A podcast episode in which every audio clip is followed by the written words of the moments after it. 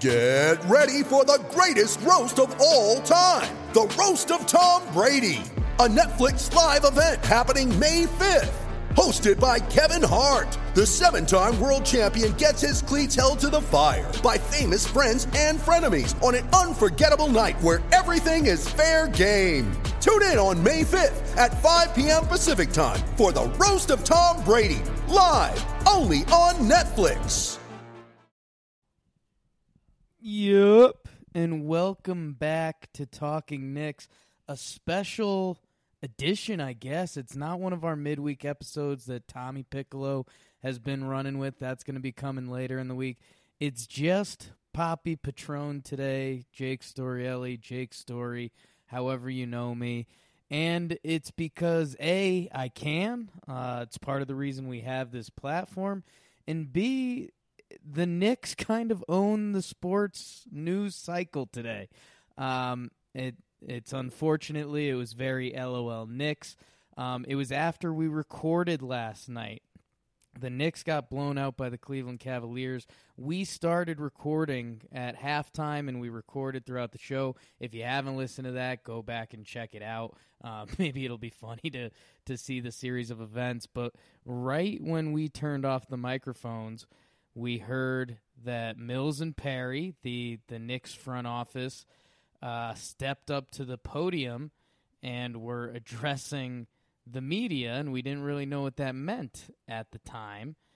And we come to find out today that they came out and basically said, uh, with with so many words, saying that Fizdale's job was on the hot seat, or at least that's how it was translated through everyone in the media, and and the media was right because uh, basically they came out and they said that uh, you know they were expecting a lot more from this team, and they expect a lot more soon, and it's kind of funny how how quickly for them because in, in in their heads, uh, I think it went. They were like, you know what, we're we're just gonna try to light a fire a little bit, maybe motivate this team, get them going.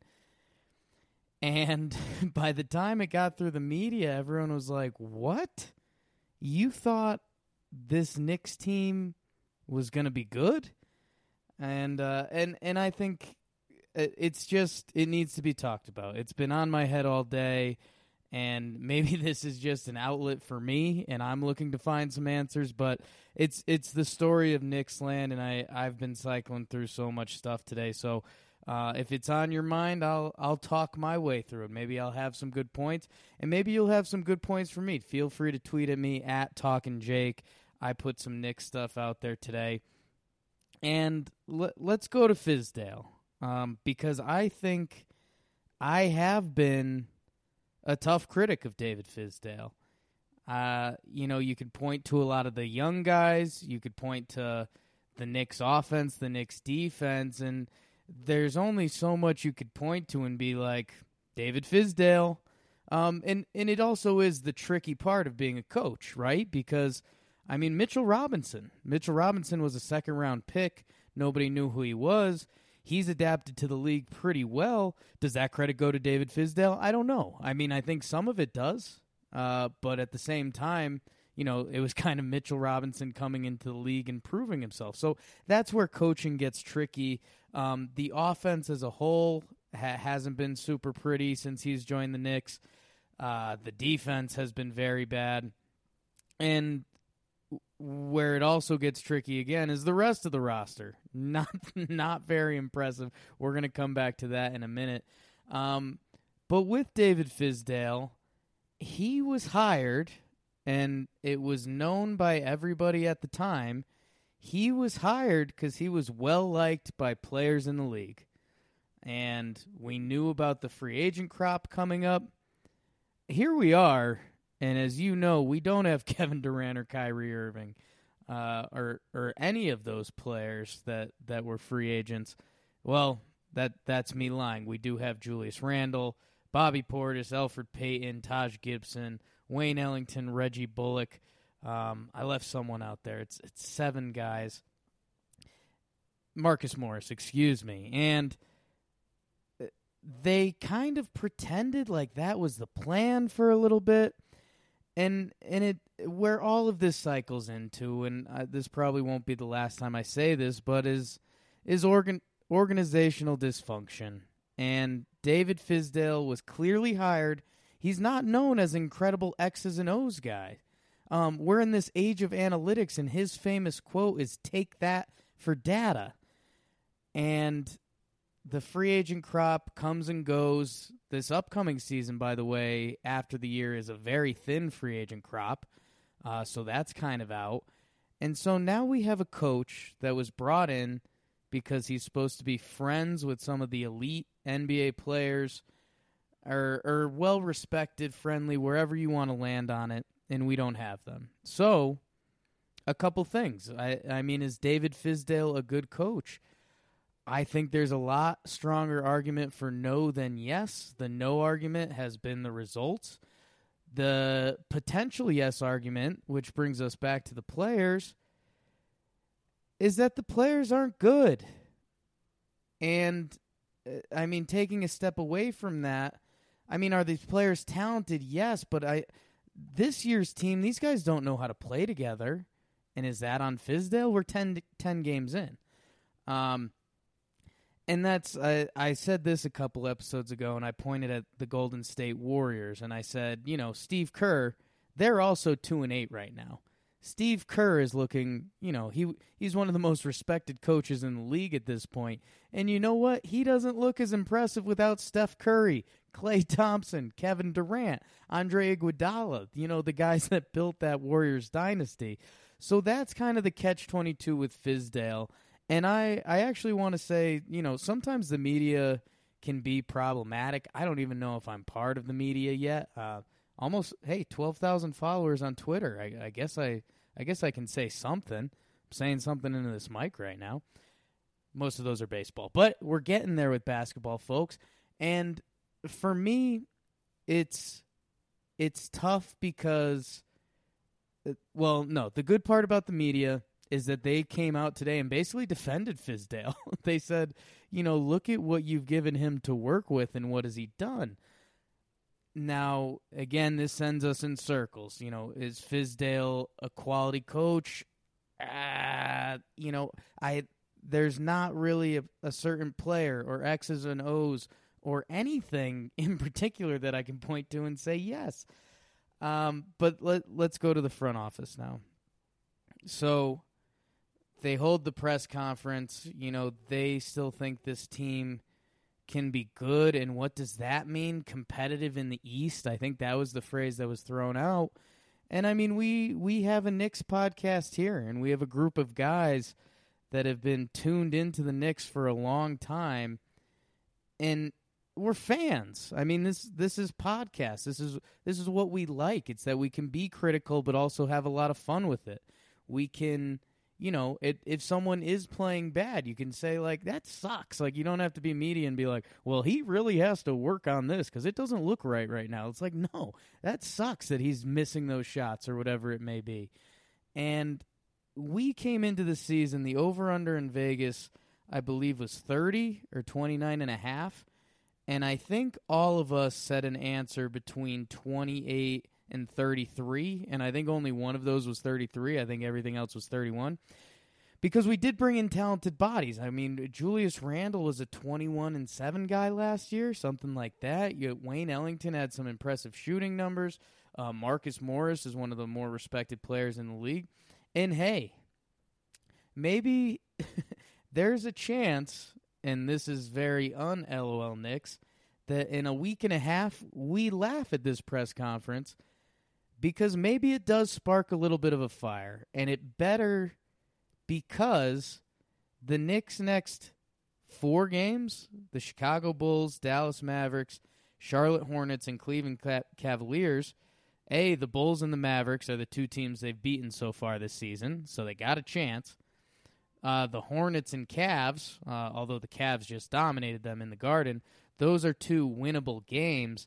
And you know, the there is a chance that the Knicks win three out of four, and they point at the press conference and we're just like, yeah, you know, we were trying to light a fire. Um, here's where things get scary. And I actually did this on the end of the last podcast, but I, I think it's worth hearing. So I mentioned those. There's there's four winnable games there: Bulls, Mavs, Hornets, Cleveland. Then at Philly, San Antonio, Brooklyn, Toronto, Philly, Boston, Milwaukee, Denver, Indiana, at Portland, at Golden State, which is kind of a winnable game, but this is actually a big West Coast trip, so that's a factor. At Sacramento, at Denver Nuggets, home against Atlanta. I just brought us to that that home against Atlanta game is December 17th. Um, so that's like 6 weeks out. So we've got 4 games and then basically a full month of extremely difficult games uh, against kind of a who's who in the NBA right now. And I think this is the A plus B equals C that happened in the media today. They they came out with this press conference that says they expect more from the team, and everyone said, "How? How? What? What are you expecting?" And and then if you look at the schedule, there's nothing to expect. Um, I mean, again, like I said, knock on wood if you're with me. Maybe they win three out of the next four games. But after that, I mean, you're looking at one, two, three, four, five, six, seven, eight, nine, ten, eleven, twelve, thirteen games that the Knicks won't be favored in. Um, and only on paper about one and a half of them look winnable at all. So we, that's that's kind of what we walked away with today is that David Fizdale seems like a dead duck. Uh, th- those press conferences, you rarely bounce back from them, and it's tough. It, uh, I mean, there's there's still not a huge argument for David Fizdale, like I was saying earlier, but uh, everything has now flipped uh, on the Knicks front office, and I think with Scott Perry, uh, there's a little less pressure on him. He he was brought in. He has a pretty good NBA pedigree. If you don't know, he goes back to uh, the Detroit Pistons, uh, Big Ben Wallace, Rip Hamilton, Tayshaun Prince, Chauncey. Um, he was a member of the executive team during that run. Um, six Eastern Conference Finals. He then went to the Supersonics. He was part of the Kevin Durant draft pick. He went to Orlando. A lot of the young players on Orlando, he was a part of getting them there. He drafted Victor Oladipo, Aaron Gordon. Um, so he he's got a pretty decent NBA track record, and he's climbed the ladder a little bit. And I think the bigger thing with Scott Perry is he answers to Steve Mills, who answers to James Dolan. Um, and Steve Mills, if you're not super familiar, um, I mean, he kind of he entered. Uh, he's well, he played college basketball at Princeton. I can read you the whole wiki if you really want it. Uh, smart guy went to Princeton, uh, worked outside of basketball, and then came into the NBA. Um, not doing basketball stuff. He was an account executive, and then he got involved in MSG and all that day to day operations. And yeah, so he's been affiliated with the Knicks in day to day operations since 2003. Um, he left briefly to do some stuff with Magic Johnson, came back in 2013, executive vice president and general manager. Um, and then in 2017, they brought Scott Perry on uh, to kind of to take over for where Phil Jackson left off. Um, so that's if if you didn't know, that's kind of what's going on up there. But Mills is kind of the target here because he, if you're putting all that together, he's been around this Knicks organization for a while, and he is the one that has James Dolan's ear, and that's a tough position for a lot of reasons. And I, I don't think I can. I don't think I have the heart to do a whole Dolan thing today. I, I think I might wrap up with that in a couple minutes. Uh, but Mills I don't think he can make it through this season, and we're we're gonna find out how attached to James Dolan he is because after today, everyone's calling for his head because they basically just threw David Fizdale in front of a bus, saying They they basically gave a how could you not be winning with this team when anyone else that knows the NBA knows that you shouldn't be winning with this team. And I, I think something something that we were laughing at on one of the previous podcasts or or actually maybe I didn't bring it to the podcast. I think I was just talking about it in our Knicks chat.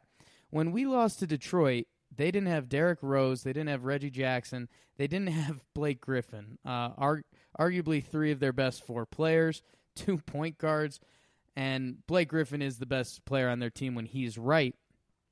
And I almost wanted to do a fun exercise, which was if you took the best player off of every NBA team, would they still be better than the Knicks? And it's a sick exercise, and if you're listening to this at work or, or even if you're driving in your car and or walking the dog and you know NBA teams pretty well, just kind of go around the league and, and take the best player off their team and see you know, see if you'd rather take that team or the Knicks. And that's removing, you know, 30 of the, 29 of the league's best players. I know it's not exactly like that because we obviously have some super teams. But when you go through an exercise like that, I think it just brings up how alarming it truly is with the Knicks. And I, I ended up in a wormhole today, and I, I do think it's it's one of the few things I took from the business world is that top organizations are run from the top down. Like there's no ifs, ands, or buts about it. Um, if you have a CEO you don't respect, I mean the trickle down effect happens from there. An owner you don't respect, or someone that's just bad at their job. I I used to travel a lot for work, and I'd go check out different regions of our company, and basically within a half hour of going to a, a, just a, re, a regional area branch, I could tell if this region was well run or not. Um, it, it was pretty wild. So I do believe in that, and that's my experience. And the one consistent thing is James Dolan. And we all know this. I'm not breaking news to anyone uh, who's a Knicks fan listening to a podcast. But it's, uh, I, I've lost words. I'm, I mean, I'm talking to myself right now with the LaCroix and my dog next to me, but I lose words thinking about James Dolan and – you just hear all these petty stories about security guards talking to fans because they're saying fire Dolan, and he he's got this like pettiness to him, not in a good way, like not in a competitive way, and it, it's mind blowing. And I I don't know, I I don't know if it ever ends. I I don't know if Knicks fans can get loud enough, if he'll allow them to get loud enough to to get him away from the basketball, because I I just think if he's there we're never going to find whatever it is, whatever we're looking for. I don't even know, you know, some some of these guys that we talk ourselves into as basketball players. I there's times when it feels like I've been wearing a blindfold watching basketball and I I don't even know what good basketball looks like sometimes because I've been inundated with this. And that made me pretty sad. And it and it should make me sad. I felt sad for Walt Clyde Frazier and Mike Breen today because they've been covering the Knicks for 20 plus years now. And if you had told them that 20 years ago, they'd be like, awesome. We are going to cover some of the next great Knicks basketball teams. And they have not. they have not. Um, they've seen a lot of bad basketball. And I don't know. I, I, I tweeted this out earlier, and I, I think I'll probably end up wrapping up here just because. Um, I, I wanted to compare the Knicks and the Spurs today um, which is which is a little unfair. You you compare most NBA teams to the Spurs, they're going to end up looking bad. The Spurs have been the class of the NBA. I mean, they're the New England Patriots. They're they're whatever you want to compare them to. And I, I just went through some of the stats since 2000. The Knicks, so the year 2000, we're talking 19 seasons. The Knicks have had four winning seasons um, in that time period. San Antonio 19. They haven't had a losing season. NBA titles, Knicks, you know it's zero. San Antonio 4. Head coaches, the Knicks have had 12 different head coaches. That does count interims, but 12 coaches in 19 seasons. The Spurs have had one, Gregg Popovich. Uh, you know that. And again, a little unfair. It's well known Gregg Popovich is essentially the best coach in the league. But that started 20 years ago when they gave him an opportunity to go do it. Um, and then this is where my mind started racing a little bit. Lottery picks. The Knicks have had nine lottery picks in these past 19 seasons, which A means they've traded away a ton of picks, um, and the couple years they haven't been in there. But lottery picks have been this sexy term in the NBA ever since the 76ers tanked um, the process and all of that. And NBA teams are like, yeah, let's just tank. We'll load up. We'll be good in five years, whatever it is.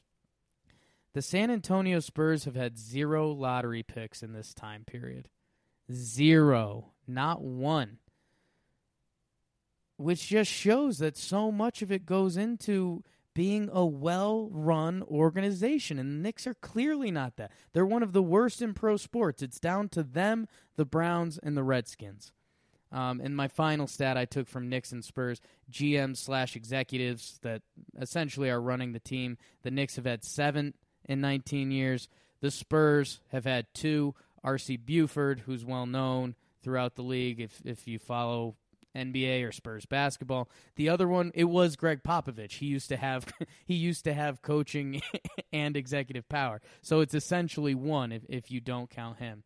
So I don't know. I I don't know. I I I say this on a lot of the podcasts. Sometimes I start talking hoping it, hoping that I walk into the answers, and there isn't one right now. Um, I know in our Knicks chat today we talked about a little bit. Uh, hopefully, you know, you know, it's do you start eyeing 2020 2021 season? Uh, do you start eyeing 21 22? Um, you know, people are talking about the Greek freak and free agency. It feels like we have a while to get there. Um, for me, you know, uh, uh, so much has been talked about the Nets model and how the Nets built kind of a solid team and a solid organization, and they built some guys up to to they they got to a certain point where they were appealing to Kyrie Irving and Kevin Durant. And and now they have those guys. Durant's obviously out for the season, but next year they're going to be one of the favorites in the NBA. And I just think like it, all right, who who's who listening knows the Nets head coach? If you're by yourself, you you probably got it. Maybe you didn't. It's Kenny Atkinson, not a household name. Um, you know, when he was given the Nets job, there was a lot of people that were skeptical. He wasn't super well known. Uh, the Nets kind of got off to a rough start last year, and people were like, "Oh, Kenny Atkinson, who's this guy?" But guess what? It was someone the organization actually believed in that he could grow with that team. And that's what we need. It can't be a flashy hire. The flashy hire has never worked for the Knicks. Um, you know, I, I heard a lot of Mark Jackson rumors today. If you haven't heard the Stephen A rant, and this is probably part of the reason I'm doing this, go listen to it. I um I used to be a little bit of a Stephen A hater. You know, obviously like the early days of um, you know, hot takes and him and Skip Bayless going back and forth, first take. That's the opposite of podcasting. That's you know, obviously didn't like that. If you have a dentist appointment and you got to get out of work for a little bit, check out Stephen A. Smith and his opener and his show a little bit because it is it is honestly amazing entertainment. His passion, what he brings by himself, it's it's unbelievable. It's incredible. And his opening rant on the Knicks today uh, was as powerful as they come. And you know, it, he takes it personal because he's literally lumped with this organization. And and that's kind of the part I'm getting to. I, am not going to say I'm lumped with the Knicks organization. I think if you're listening, you you know I'm a Knicks fan. Um, I just don't know. I I mean, bring in. Uh, I like I said, I I think Mills after this he has to be gone. Um, if we could somehow somehow get Dolan to step away further from the team. Um, Perry, you know, and again, there's some there is some stuff with the young guys here. Um, Frank, he's taken some some baby steps forward. We like that. Knox has some numbers you could talk yourself into. Mitch Rob has been good. He just hasn't been able to play a lot with the early injury, and then he got the concussion. Um, R.J. Barrett looks really talented. So I'm naming a couple good young pieces that, hey, guess what? We're to be high in the lottery again this year, you know, and and we're to have another piece. And then, you know, are are we once these guys are able to be traded, I want to say it's December 14th for for the new guys on the team, the Marcus Morrises, Portis and stuff like that. Can we turn those into assets? Um, is the team going how is the team going to be functioning by that point of the season? And um, it it is tough because I I know on Talking Knicks we talked ourselves into this year a little bit just because we are like, well, this product is going to be better. We brought in NBA players, Elfrid Payton, uh, Wayne Ellington, Marcus Morris, Bobby Portis, Taj Gibson, uh, Reggie Bullock. I always forget one along the way, but I kind of like that. Julius Randle, my God.